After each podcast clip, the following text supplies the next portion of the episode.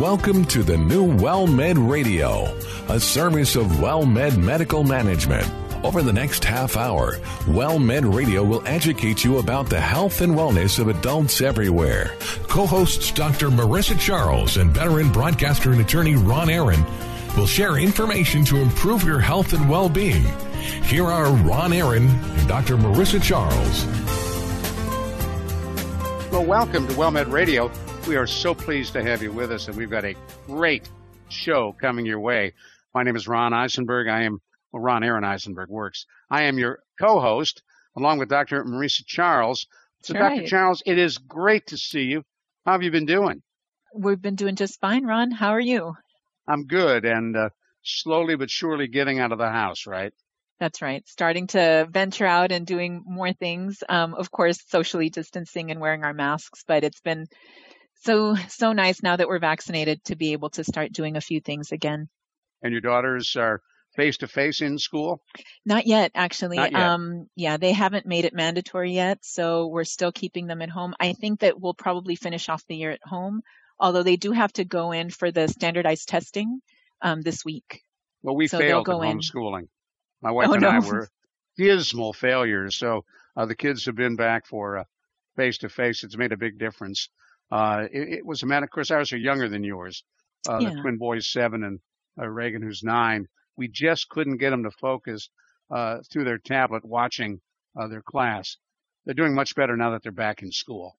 I think it has a lot to do with personalities too, though. My older daughter is thriving. She's doing great with the with the homeschooling. Um, my other daughter is more social and really misses the interaction. So it, it won't be too much longer that we'll have them back in regular school. Well, I know one of the things that you see in your practice as a, uh, a physician are a lot of folks with diabetes. diabetes you know we're it's it's what i talk about almost all day long we have so many patients because of our standard american diets and and genetic components that end up with difficulties um, with their blood sugars with diabetes yeah Well, we're going to have a chance to talk more about it today uh, with our very special guest who has been on before. We love having him on.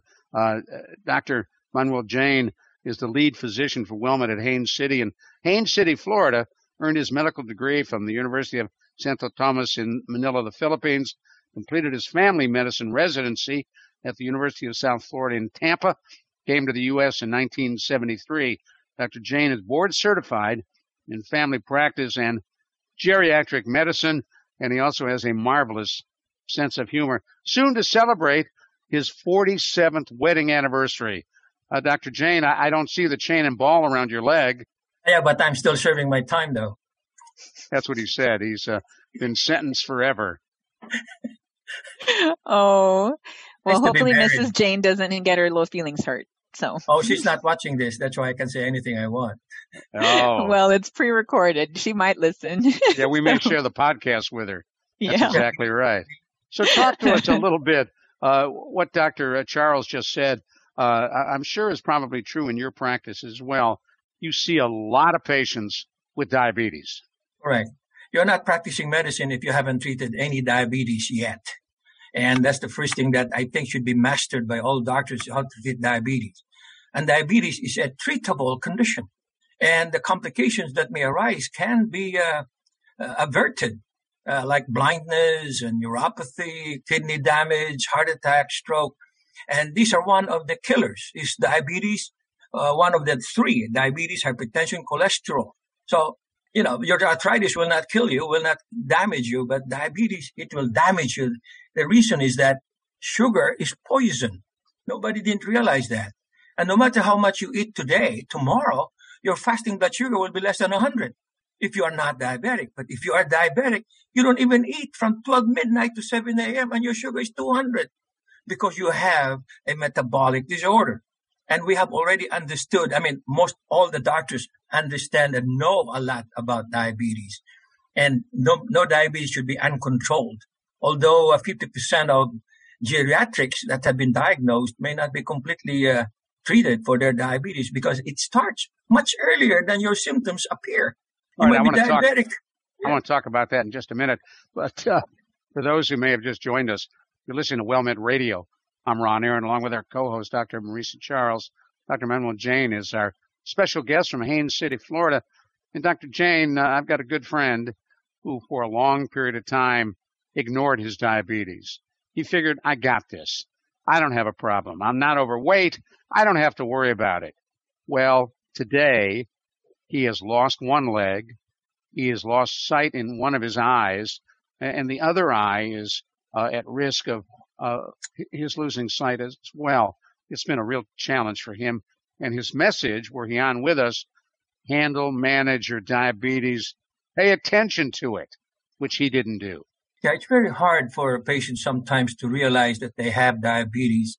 Sometimes incidentally, when we do their complete metabolic profile, and that's the first sign that they have is their blood sugar is more than 100.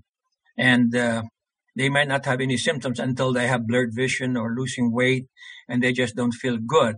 And that's when they come into the doctor. But I'm glad that some of them would come for a complete physical and from the routine blood test and you will identify that and majority of them, it's a surprise. They would say, I feel good. I have not, no symptoms at all. How come I'm diabetic? And sometimes it's hard for me to convince them that they're diabetic. So I let them come back and they do the test again and you do it again and again and again until finally you can convince them that they're diabetic. I even have a patient uh, that already have blood sugar in the 200, 300 being a lot and still say, I don't have diabetes. I feel good and I just treat it with diet and exercise. And those are the patients that really get into trouble. And we can really save a lot of these mm-hmm. patients. Almost 80% of them will do well if they are diagnosed and treat well. What does yeah, sugar? Unfortunately, that story is very common. And that's, and Dr. Jane is 100% right. Dr. Jane, you mentioned sugar is a poison, and to you and Dr. Charles, what do high levels of sugar do to your body? Well, sugar is a preservative. It's a no living organism can live on a lot of sugar. If you want your strawberry to last longer and kill bacteria, you make it into a jam. And if you put candy under the drawer and you have salt in there, there's no bacterial growth. So sugar is poison. It destroys protein. It, it destroys the kidney, the blood vessels, the nerves. So diabetes, uh, I mean, sugar is, is good, but it's also a poison at the same time. And when you uh, begin to control your sugar. Uh, if you have, there are two types of diabetes. Why don't we do the 411? Uh, there's uh, what used to be called juvenile diabetes, uh, and there's type 2 diabetes. Uh, talk a little bit about both of those, Dr. Jane, and what are the differences? Correct. Type 1 diabetes is when they have lost the pancreatic function and they don't have any insulin at all to lower their blood sugar. And usually that's in the, they call juvenile diabetes and sometimes adult can become uh, type 1 from type 2 to type 1 when their pancreas is all worn out or burned out by the sugar itself. The sugar will also destroy the pancreas itself. Now, in the adult, they have a lot of insulin, but their insulin is not able to lower their blood sugar. So we call it insulin resistance. There's, their insulin goes up and their diabetes goes getting worse. And there's a protein in the blood that floats that is coated with sugar.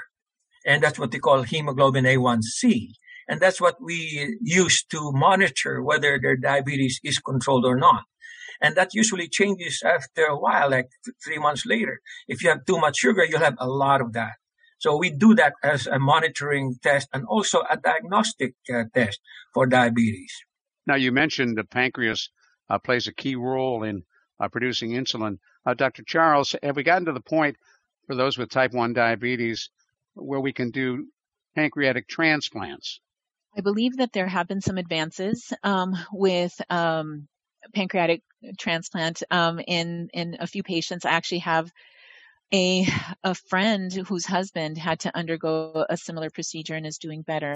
Those procedures are they're not very common yet. They're rare, um, but they have made some advances and are moving forward um, with research to to try to help patients that have become, you know, like Dr. Jane said, where the pancreas has completely stopped functioning, um, to have some, you know, pancreatic cells replaced in the body to start making start doing that work again. Yeah, years ago, uh, years I'm talking about even probably before I graduated medicine, there was some quack doctor somewhere, and he desiccate the uh, the fetuses that they remove and then they, he injected intramuscularly and he said that will grow into a pancreatic tissue and treat it. And so there were a lot of attempts in the past uh, to treat diabetes in, in a different ways. But right now we have a lot of knowledge, including the transplant you're talking about, that can really manage diabetes. So when you have diabetes, make sure you go to your doctor and uh, have him evaluate because we have right now, I, I my feeling is that diabetes can be almost 100% uh, treated and avoid all the complications that I have seen among these patients. So I, I hope that the message that I'm going to give them is that it's not it's not too late. It's not too early. Just have your blood done, and then if it is high, we can always advise them what to do. Marisa, you're shaking your head. Yes. Oh, yes. I mean, the the newer medications that are out are, you know, we're seeing such great successes in patients lowering their blood sugars. Um, you know, from oral medications, now there's some injectable medications that are not insulin, but work, you know, in the body to help you um, to help the way that you respond to the sugars and to help you be able to process them better. Um, in addition to the insulins, which of course have been around for quite some time, um, I know we see a lot of patients that are resistant. First, it's it's the diagnosis. So just understanding the criteria that they you know that is met and and how we diagnose the diabetes in the first place. Because I also have a lot of patients that will be in in uh, denial at the beginning, and so once patients understand that the blood sugar where it's at is is too high, then an understanding that the medications are actually going to help them in the long run, and then getting them to comply. Yeah, that's uh, true because. Yeah, go ahead, Dr. I, Jane. Yeah, first thing I do with the patient is that I let them know what I know because once they know, then they have the uh, responsibility to make a choice. And once they make a choice, I guide them as to where uh, they can go and create a better health, uh, better outcome of their diabetes.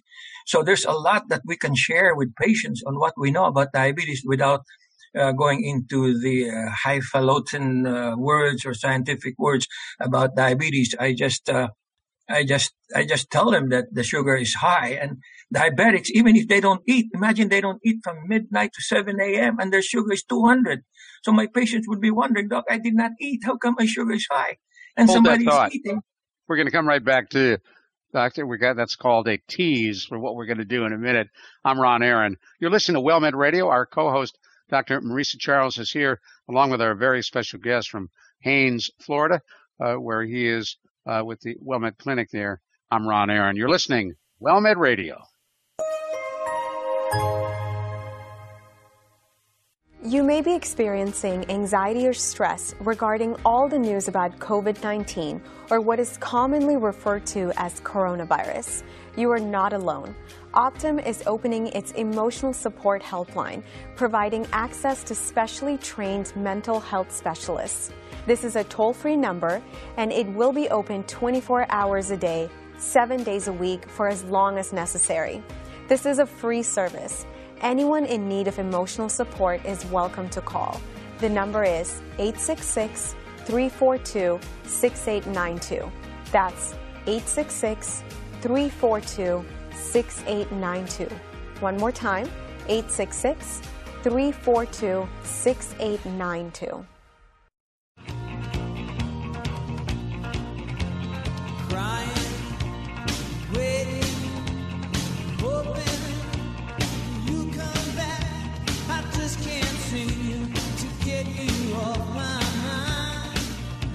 So you go to bed at midnight, you wake up in the morning, unless you're a secret snacker, you haven't had anything to eat, and yet if you're diabetic, your sugars could still be through the roof. You're listening to WellMed Radio. We're talking about diabetes with our very special guest, Dr. Manuel Jain.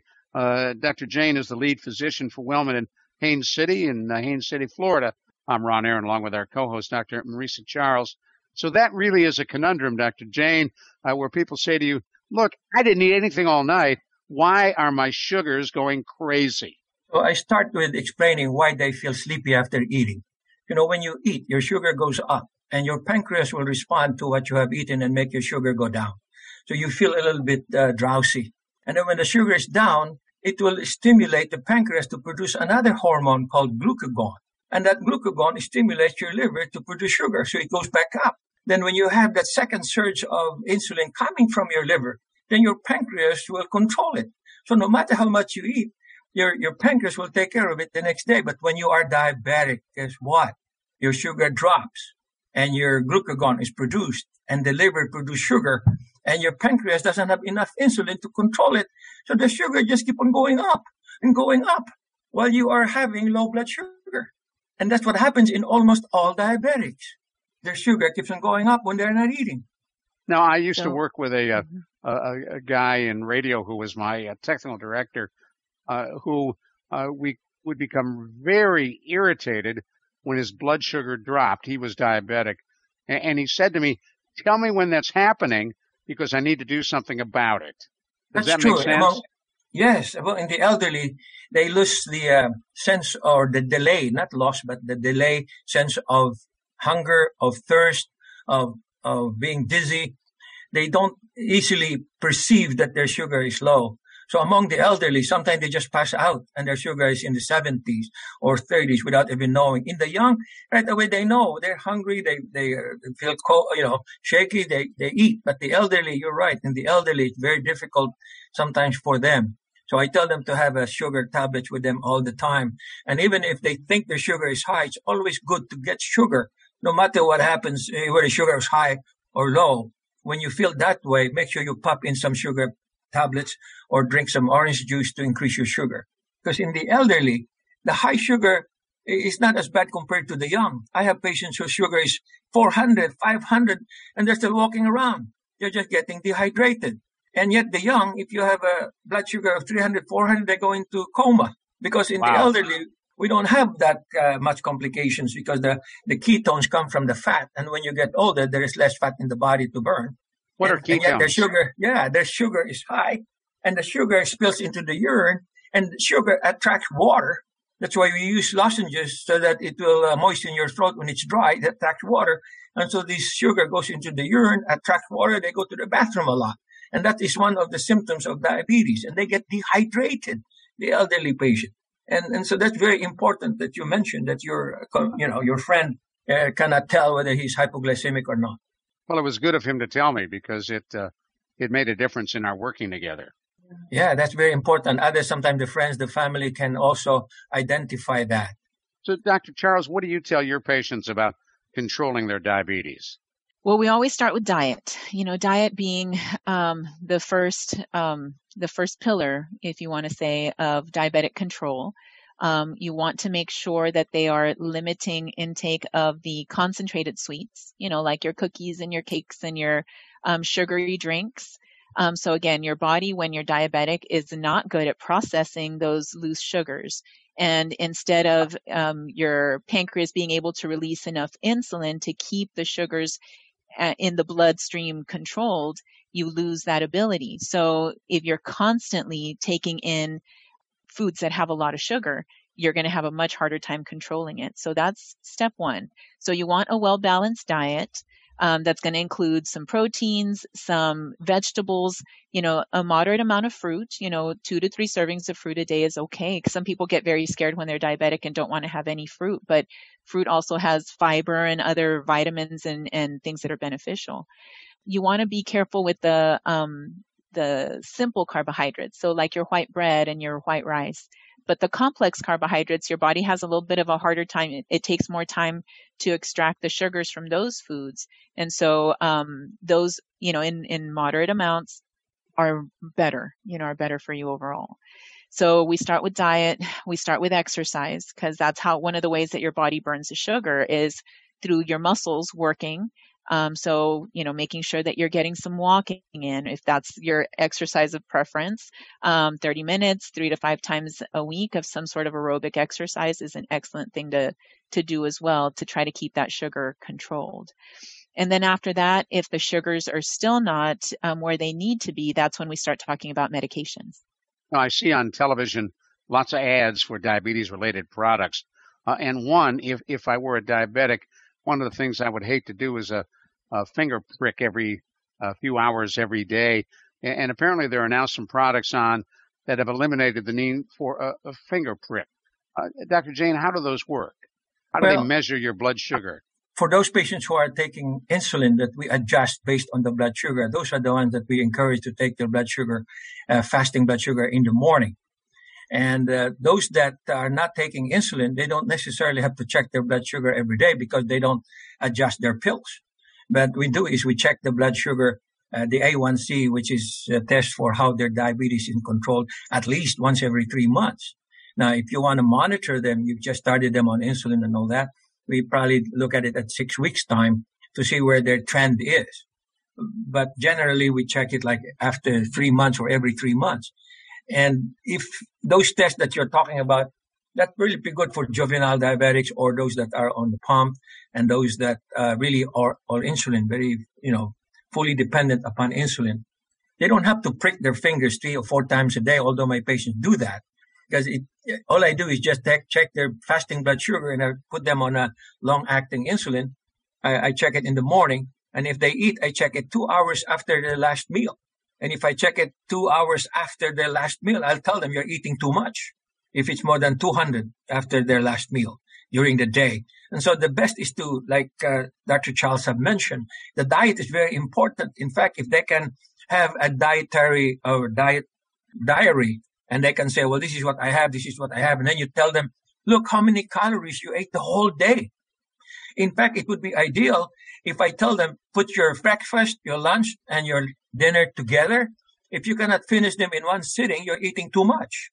So, you know, if I give them all the food all together and I compute the number of calories, I said, you divide this breakfast, lunch, and dinner. Do not, you know, if they cannot eat it one sitting, that, that's too much. You're eating too much. So what number of calories do you look for on average for men and women? Yeah, I look at their uh, BMI and see that's the what amount is of BMI? the amount basal metabolic index is the amount of fat in your body. Now, It's a, a calculation where they take your Yes. height and your weight, and then they give us ranges for what's considered a healthy weight versus overweight versus obesity. That's how we diagnose obesity, morbid obesity, um, based on the ranges um, that people fall in for their height and their weight. And it's a little different for men and for women, but we have charts that we can use to follow and and you know calculate those um, BMIs, the basal metabolic index. that's true. Ideally, patients who are diabetic should see the diabetic educator at least once a year and have a dietitian to review what they have been eating. Years ago, I did that myself. I tried to compute how many grams of calories, protein, and fat they're gonna. Are you kidding? They they not be able to. You you. I even have a, a like a, a a balance, you know, uh, to to measure the amount of calories they're gonna eat this and that. That does not work. It it, it never works that way. So I tell them to go to the dietitian, and and that's one of the uh, you know techniques that they do is. Uh, look at the total calorie that you eat the whole day and they compute it based on what they expect you to lose. I mean, you cannot just go there and say, this is my weight. I'm going to lose 20 pounds in two months. No, they, they adjust it and you have all your life to do that and to control diabetes.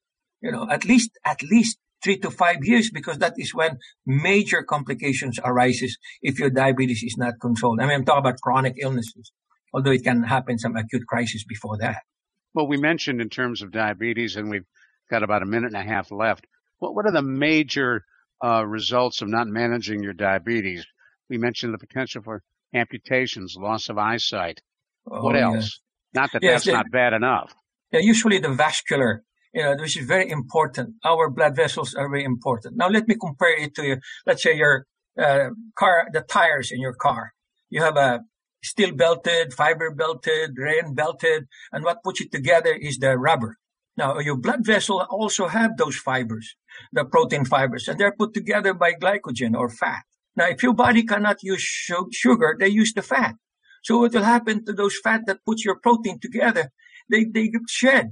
You know, like your steak, you remove all the fat in the steak and then you put it into the grill. You still have some fat there that puts the fibers or the protein together. And if you cook it slow, you remove the fat and it becomes tender. That's what happens to your blood vessel. They become tender and then they, they balloon. They call aneurysm. So the first sign we see in the eye is diabetic neuropathy, uh, retinopathy in the eye where they have aneurysms and the blood vessels. Oh, they, oh, they just blow up and then they have bleeding behind the eye and their kidneys that is made of protein like a filter and sugar coat it and destroy it, guess what? You just like you have a, a filter, air filter in your car that you haven't changed for years and have holes in them. So what will happen? The protein, they lose protein, they lose weight, they become weak, and the blood vessels are held together by uh, fat. The heart is a muscle that's held together by fat. So you can just imagine. So all that fat goes to the liver and get become non-alcoholic fatty liver. They develop triglycerides. Ah, they develop cirrhosis of the liver. We call it non-alcoholic fatty liver among diabetics. Destroys the kidney. I got to stop you. Got to stop you right there, Dr. Jane. You were on a roll, and I'm sorry to do that, but we are flat out of time. Thank you for joining us, Dr. Emmanuel Jain. For my co-host, Dr. Marisa Charles, I'm Ron Aaron. Thanks for joining us on WellMed Radio. Thank you for listening to WellMed Radio, a service of WellMed Medical Management. We welcome your emails with suggestions and comments on this program at radio at wellmed.net. And please be sure to tune in next week for another edition of WellMed Radio.